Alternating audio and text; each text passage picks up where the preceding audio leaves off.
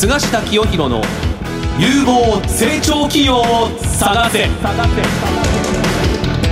おはようございます。菅下清弘です。おはようございます。アシスタントの早川真理恵です。菅下清弘の有望成長企業を探せは相場の千里眼の異名を取る国際金融コンサルタント菅下清弘さんが相場の見方注目有望企業を紹介する番組です。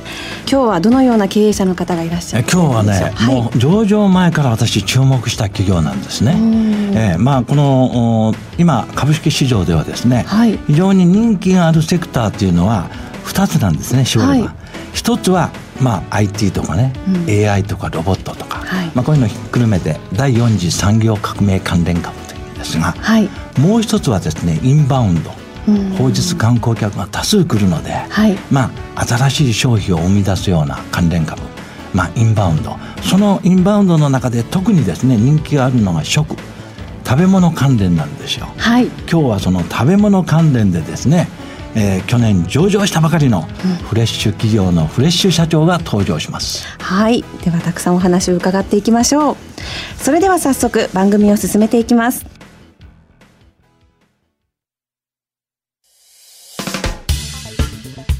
お聞きの放送はラジオ日経です。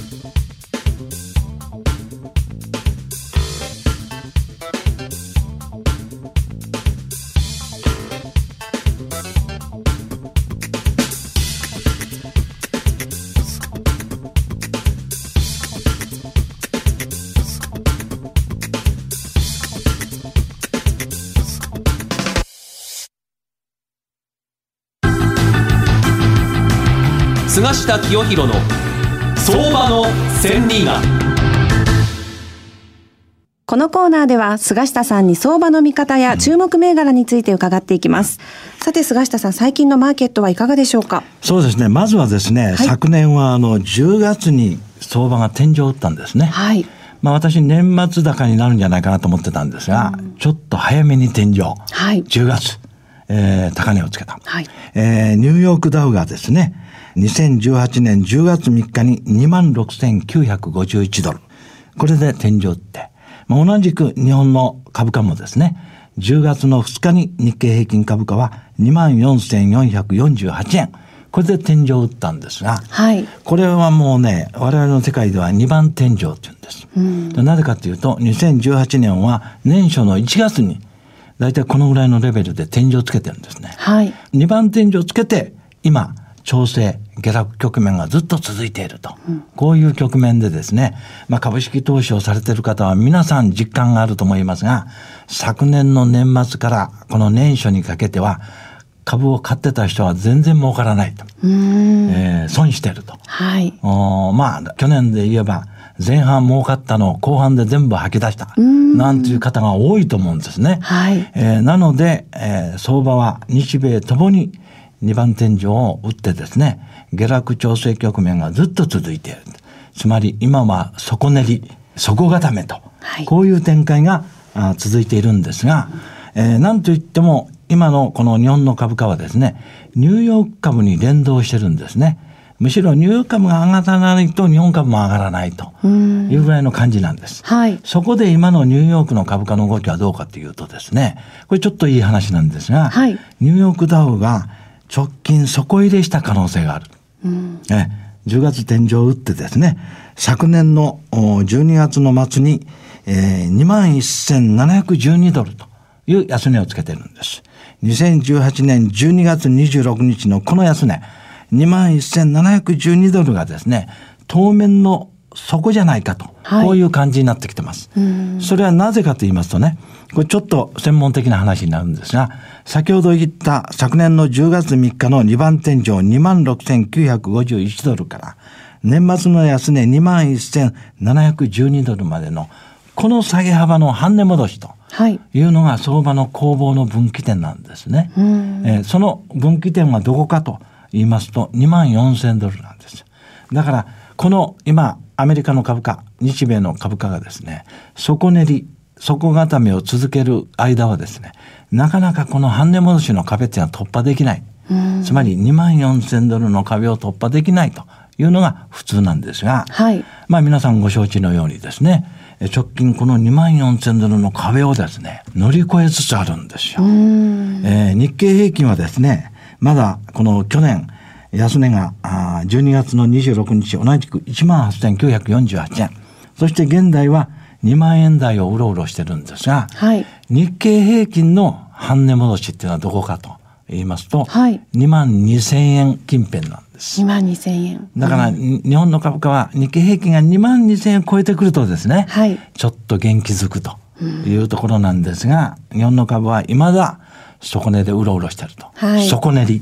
底値固めが続いているんですが、先行しているニューヨークの株は半値戻しの壁を突破してですね、うん、さらに上昇しそうな今雰囲気なんですよ。はい、でこういうふうにアメリカの株が上がってくると、ドル高円安になるんですね。はい、なぜかというとですね、はい、このアメリカの株が上がってくると、世界のリスクマネーがアメリカに集まってくるんです。だからドル買い、アメリカ株買いになるんですよ。はい、なので今ちょっと為替市場は一時すごい円高になってたんですが、はい、円安に今なってきてるんです。109円。ね、海外では一時年初に104円とか、105円の円高つけたんですが、はい、為替はやや円安。うん、これ円安の株高っていうのがパターンなんです。日本の場合ね、うん、円高になったらダメなんでしょ、はい、円高っていうのはねデフレ気味になってくるんです。だからデフレ経済円高株安っていうのがこれ悪いパターンなんです。しかし今はアメリカ株が上がってドルが強くなってきて、はい、ドル高円安。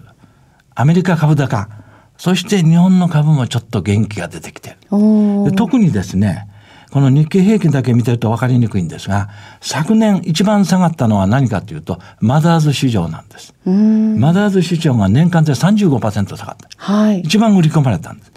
その売り込まれたマザーズ市場が今上がってきてるんですね。なので近く日経平均も2万2000円の壁に私はトライ、半値戻しにチャレンジするんじゃないかと思います。以上です。ありがとうございます。続いては菅下さんが選ぶ旬な企業にインタビューしていきます。菅下清弘の有望成長企業を探せそれではご紹介しましょう本日のゲストは証券コード9279東証マザーズ上場株式会社ギフト代表取締役田川翔さんですよろしくお願いいたします。よろしくお願いします。田川さん今日よろしくお願いします。よろしくお願いします。お願いします。もうねラーメンといえばね、はい、もう世界中で知らない人がいない。そうですね。日本文化のね象徴の一つみたいな、はい。もうどんな外国人でもね、寿司とラーメンは知っていると。い。うことなんですが、まあ、すでにあの、東京証券取引所には、あラーメン店の展開している企業で、いくつも上場している会社があるんですが、はい、去年10月上場とい。うことで、はい、最新のラーメンチェーン店とい。うことでですね、はい、まあ、田川社長もお会いした感じ、もう見るからにパワフルな感じでね、はい、お若くて。えお若くて、はい、ということで、ちょっと事業内容、こんな仕事をしてるんだとい。うところからお話しいただけますか？はい。当社はですね、2008年の1月に横浜家系ラーメン町田商店という屋号で、はい、町田に1号店をオープンしました。はい。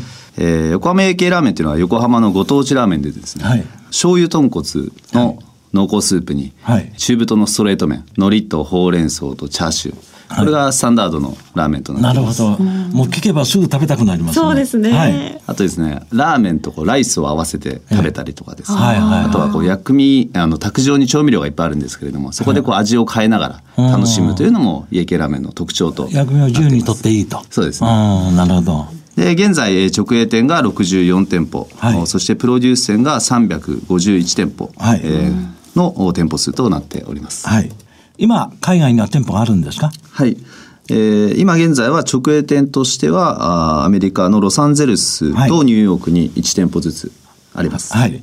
で今後このアメリカまたあるいはこの人口の多いアジア、はい、ここへこの海外店舗を増やしていくっていう計画はありますか？はいあのもちろん全世界に広げていきたいんですけれども、はい、まずはあの世界で一番外食市場規模の大きいアメリカで、えー、展開していきたいと考えてます。なるほど直営店64店舗で、プロデュース店351っていうのは、プロデュース店っていうのはどういう店なんですか？はい。フランチャイズの本部に立ち位置としては近いんですけれども、はい、大きく違うのはですね、ええ、あの、屋号が全部バラバラになっています。普通はみんな同じ名前でやることが多いですよね。そうですね。え、やはりこれは、あの、まあ、ラーメン店に来られるお客様というのは、ええ、こうやはりチェーン店よりも個人店で思いの詰まったお店を好まれる傾向がありますので。なるほどね、はい、なのでオーナーさん個人個人に自分の一番こう可愛がれる名前を付けていただいて、うん、まあ、ブランドを愛してもらうという意味を込めて、はいはい屋号はバラバラにしています。あなるほど。えそしてロイヤリティという形でですね売上の何パーセントをいただくという形ではなくて、ええ、当社で製造している麺、はい、まあ、スープはい、タレ、まあ、こういった食材を供給することで、ええ。えー、ラーメン店の開業に必要なノウハウを提供すると。こういったビジネスモデルとなっています。なるほど。それもすごい特徴ですね、はい、こういうやっぱりフランチャイズ形式っていうのは大体ロイヤリティフィー取るんですよね、はい、売上の何パーセントとか、はい、それは全然取ってない、はい、これはねそうするとあの新しく開業する人は喜びます。普通はロイヤリティ取られちゃうんだから。そうですよね、ええ、でその代わりこのギフトのラーメンを作るのに必要な麺やスープ食材を使うと、はい、どうせいるんですからね、はい、あのラーメン店やるためには、ね、どっかから仕入れないといけないんですから、はい、それの本家があるような感じで、はい、そこから仕入れて、うん、ただしこのどういうラーメンにするか、はい、味は濃いのがいいのか薄いのがいいのか、はい、というようなことに関してはそれぞれの屋号に合った、自分の味を提供してると、はい、こんな感じですか、はい。ね、そうす。るとお客さんっていうのはやっぱり自分の好みでね、はい、すごい濃いね油がすごいあるような好きな人もあればそうですよ、ね、薄味が好きな人もいろいろあるから、はい、まあ逆に言うとあらゆる層のねラーメンを食べたい人を集客できると、はい、いうことが言えますよね。はい、まあ、横浜家系の味が嫌いな人もあるかもしれないから。ね、そうそういろんなこのプロデュース店に行ってもらう、はい、それがもうギフトの売り上げにつながってくるわけですから、うん、これは非常にね業績が安定します。なぜかというと自分のところのラーメン一本だけだったら、はい、やっぱりブームがあると思うんですよ。ね、すごい人気が出た時もあれば。まあテレビなんかで人気のあるラーメン店は行列ができるなんていうことがありますけど、はい、それがいつまでも続くかどうかわからないですからね、はい、まあ、その辺のところこのプロデュース店が直営店のですね5倍ぐらいあるわけですから、はい、このプロデュース店が将来100店舗200店舗になればですねギフトっていう会社の業績がすごい安定しますよ。食材提供してるわけだから、もう必ず相手は使うわけですから、はい、コンスタントに、えー、プロデュース店かける食材がもう売り上げに利益にそのままつながってきます、はい、自分のところでラーメン作って売る努力をはるかにしのいでくる可能性がね、はい、あると思うんですよね。まあそういうことで非常にこのビジネススタイルがですね新しいなと、はい、これが一つの成功のポイントになるのかなと思うんですが、まあ、なんといってもやっぱりラーメンということになると味とサービスとい。うことになりますが、はい、味とサービスでは高川さんはどういうことを特に力入れてるんですか？はい。そうですね。あの味に関してはですね、はい、あの今、まあ、その研究所というか開発の店舗があるんですね、はい、店舗型の開発室みたいなところがありまして、はい、そこで毎日こう開発チームが味作りに専念していると。でもともと僕自身が、まあ、ラーメンあのフリークなんですよもうラーメン大好きで,、でそれでいてラーメンえー、職人であり、ええ、そしてラーメン経営者なので。あそれも絶対向いてますねはい、はい、それではまあ味作りということに関しては、まあ、まずはやっぱ自分が食べたい、うん、で多くのお客様が喜んでくれるような味作りというのは常に心がけて、はい、なるほど。まあ、食べて美味しいものね。まず自分が食べて美味しくないとこれ、はい、そうですね、ね、売れないじゃないですか、はい、しかし今の味に満足することなく、はい、その開発チームがいて、はい、日々もっと美味しいものを作れないかと、はい、これやってるわけですね、はいその結果、おそらくこのギフト、横浜家系はですね、えー、首都圏を中心に、えー、かなり集客に成功してるんじゃないかと思いますが、えー、各店舗っていうのは、この大体同じようなスケールなんですか？大きな店があったり、小さな店があったりということではないんですか？はい。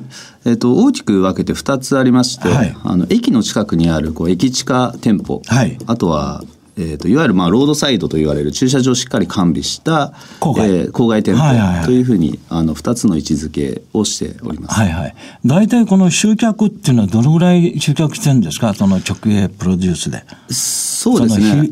1日でも1週間でも1か月でもいいですけど。はい、大体300から350名ぐらい1日ご来店いただいております。あの、この直営プロデュース店全部で。はい、えっ、ー、と、えー、そうですね。直営店の平均1店舗あたりの来客数が大体。それはプロデュース店とは別ですねそうですね。ああ、はい、じゃあ1店舗あたり300名ぐらいやってるんですか？はい。すごいですね。すごいです、えー、なるほど。そうすると今後はこの直営店を増やしていくのと、はい、プロデュース店を増やしていくのが売上、はい、利益の拡大につながりますが、はい、まあ向こうこの例えば3か年計画とか、はい、こういうの目標はどういう店舗数を目標にされてるんですか？はい。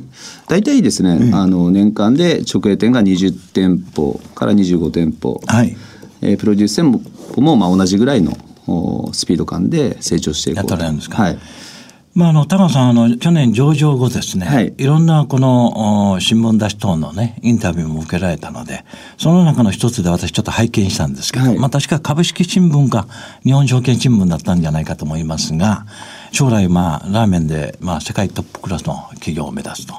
えー、国内1000店舗、はい、海外1000店舗を目指すと、はい、こういうのを宣言されてましたが、はい、これ達成はどのぐらい10年とかそういうターゲットですか？そうですね。10年から15年ぐらいかけて、ええ、そこまで到達したいなというふうには考えてます。なるほどね。これはまず1000店舗やったら大変なことになります。そうですね、ええ、このスピードこのスピードがギフトの業績のスピードと、はい、こういうことになりますよね、はい。えー、足元のスピードは今おっしゃった年間20店舗から25店舗。はい、ということで、はい、これを例えばこの3年後は50店舗にするというようなことはかなり難しいんですか？年間そうですね。あの、まあ、もちろんその時の人材の状況で変わってくると思うんですけれども、ええ。あのうちの計画の立て方というのはこう何店舗やるぞっていうふうに掲げるというよりは、ええ、まあ、今いる人材でこう育ってきてる人間が、まあ、来期どれぐらいこう店長をやれる人材が育つかっていうところから逆算して出店をしていますから。あのまあ、その時こういい土壌が生まれて、えー、50人店長が輩出できそうだったら、まあ、そういった計画を立てる可能性ありますけれども、まあ、今は、まあ、保守的に大体年間20から30直営店。まあ、せいぜい20名ぐらいの人を育成していくのが、はい、あマイペースと。はい、これは分かりやすいですね。うん、えー、まあ、その結果、しかし着実に毎年店舗数を、はい、直営店、プロデュース店を増やしているというのが今のギフトなんですが、はい、ならば、その昨年に比べて今年、今年に比べて来年、業績は伸びていくだろうと。はい。もう単純計算で。はい。ええと思われるんですが、今、足元の業績っていうのはどういう状況でしょうか？前期の売上が69億で、えー、経常利益が7億7千万と。はい。まあ、特筆すべきは経常利益率が10%を超えているというところなんですけれども、はい、まあ、この外食企業で10%の経常利益というのはまあ非常に健全経営の証拠かなというふうに思いますので、はい。はい、まあ、ここは一つの指標として来期も、えー、86億の売上に対して、えー、8億7千万と、まあ、あのこの経常利益ですね、えー、こういった計画を立てています。なるほどね。もう本当に上場されたばかりですけども、はい。えー、平成30年10月期の決算これはまあ上場されてから最初の決算ですね。はい。これをまああの去年の12月14日に発表されてるんですが、えー、売上が69億7100万円。はい。これが前期比24.2%同と。はい。そして経常利益が7億7700万円。これも前期比22%同と。今社長がおっしゃった通りなんですが、はい。これは大変なことですよ。いろいろラーメン店っていうのは競合がありますよね。はい、その中で横浜家系が伸びてる一番の理由ってのは何ですかね？はい。まあ、他でも結構ご質問されてちょっと、ま、あの困ってしまう質問なんですけれども まあ、というのもあの家系ラーメンっていうのは1974年があのスタート発祥と言われていてですね、はいまあ、いわゆるご当地ラーメンなので、ええ、あのまあ本当に昔からあるものなんですね。なので。もうお客さんが定着してるんですね、ある程度。そうですね。ですので、まあ、どちらかというと、我々はまあ後発部隊で、ええ、あの、スタートしたので、はい、まあ、あの、とにかく、当たり前のことを当たり前にやり続けるっていうのは、あの、心情として、え、あの、スタッフもみんな、あのそういう思いで頑張っていますので、うん、あの何かこう特段大きな強みがあるというよりはお客さんに本当にあの喜んでもらうためにはどうしたらいいかっていうところをあの一番向き合い続けてる企業であるという自負はあります。なるほどね。まあ、やっぱりそのご当地ラーメンで昔から歴史があって、はい、えー、お客さんがまあ定着しているところもありますが、うん、その過去のデータから何をお客さんが一番求めているかということをギフトはよく分かっていて、はい、それを提供している。はい、まあ私このラーメン業界は全くの素人なので、えー、まあお客さんの目線でしか言えませんが、やっぱり何を求めてるかっていうと、やっぱ美味しいと。はい、食べて美味しいと。そうですね、うん。毎日食べても飽きないと。それでできれば値段が安いと。はい、で、三つ目はやっぱりね、お店の雰囲気がいい。ね、はい、お店に入った時のこのスタッフの人のサービスや感じがいいと、はい、まあ、この辺がね、はい、お客さん目線で言えば言えるんじゃないかなと思いますが、はい、まあ、そんなことは100も承知で田川さんは日々ね、はい、えー、全員のスタッフに、えー、声かけてるんだと思いますが、はい、まああのー、そういうことでギフトは今、えー、このラーメン店を国内海外でですねますます店舗数を増やしてお客さんに喜んでいただこうということだと思うんですが、はい、まあ、このこういうビジネスはもうサービスっていうのも非常に大事だと思うんですが、はい、えー、今回上場されましたのでね、はい、株主の皆さんっていうのがみんなお客さんになってくれる、はい、あるいはお客さんがみんな株主になってくれるというのが一番素晴らしいと思うんですが、対株主さんに対するサービス、はいっていう、まあ、一種の優待ですよね。はい。これは何かやられてますか？はい。あの、先日発表もさせていただいたんですが、はい。100株以上のお客様に対して、はい、えー、お食事のご優待券を3枚、はい。年6枚ですね。はい。えー、まあ、この1枚というのはですね、まあ、あの、ラーメン1杯なんですけれども、はい。あの、食券がメインなので、はい。セットメニューとかでも、あの、ご利用いただけます、使えると。はい。はい。で、配当がですね、ええー、前期18円に対して今期20円と増配を、えー、発表させていただきました。なるほどね。素晴らしいじゃないですか。はい、それからね、上場してすぐ同配するっていうのはやっぱ経営者のこの姿勢はいいですね。もう同配するその力があるってことだから。はい。1円同配したって大変なことですよ、そうですよね。株数いっぱいあるんだから。はい。ということでですね、業績絶好調。はい。そして田川さんは若さとね、パワーに溢れてですね、世界一のラーメン店をぜひ目指してほしいと思います。はい。今日はありがとうございました。ありがとうございました。ありがとうございました。本日のゲストは、証券コード9279東証マザーズ上場株式会社ギフト代表取締役田川翔さんでした。ありがとうございました。ありがとうございました。お聞きの放送はラジオ日経です。